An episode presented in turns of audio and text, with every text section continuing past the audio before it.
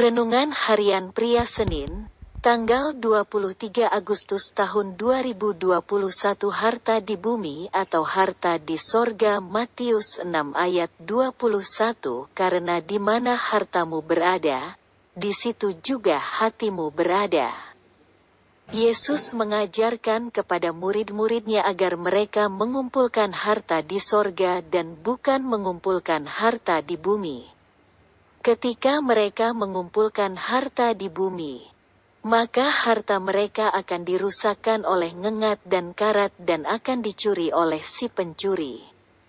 Maksud dari ajaran Yesus ini adalah ketika kita berfokus pada harta yang di bumi, maka harta yang di bumi itu tidak kekal, mudah rusak dan hilang. Tetapi ketika kita berfokus pada harta di sorga, maka harta itu kekal tidak akan rusak dan tidak akan hilang.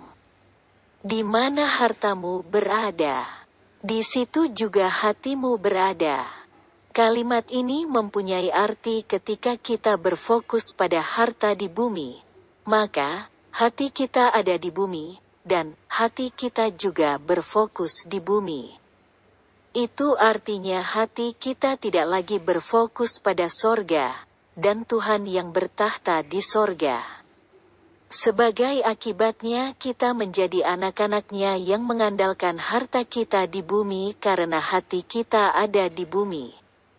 Akan tetapi jika harta kita ada di sorga, maka hati kita akan berfokus pada sorga dan Tuhan yang bertahta di sorga.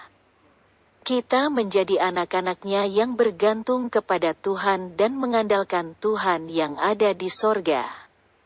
Jika harta kita ada di sorga, itu membuat hati kita ada di sorga, dan karena hati kita ada di sorga.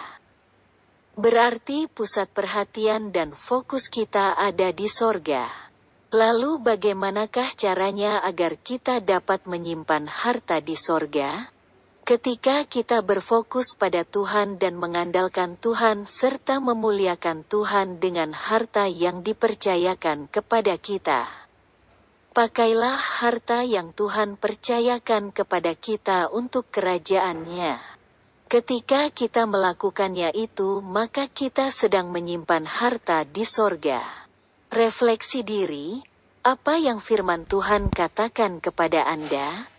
Bagaimana kehidupan Anda dengan firman Tuhan itu? Catat komitmen Anda terhadap firman Tuhan itu.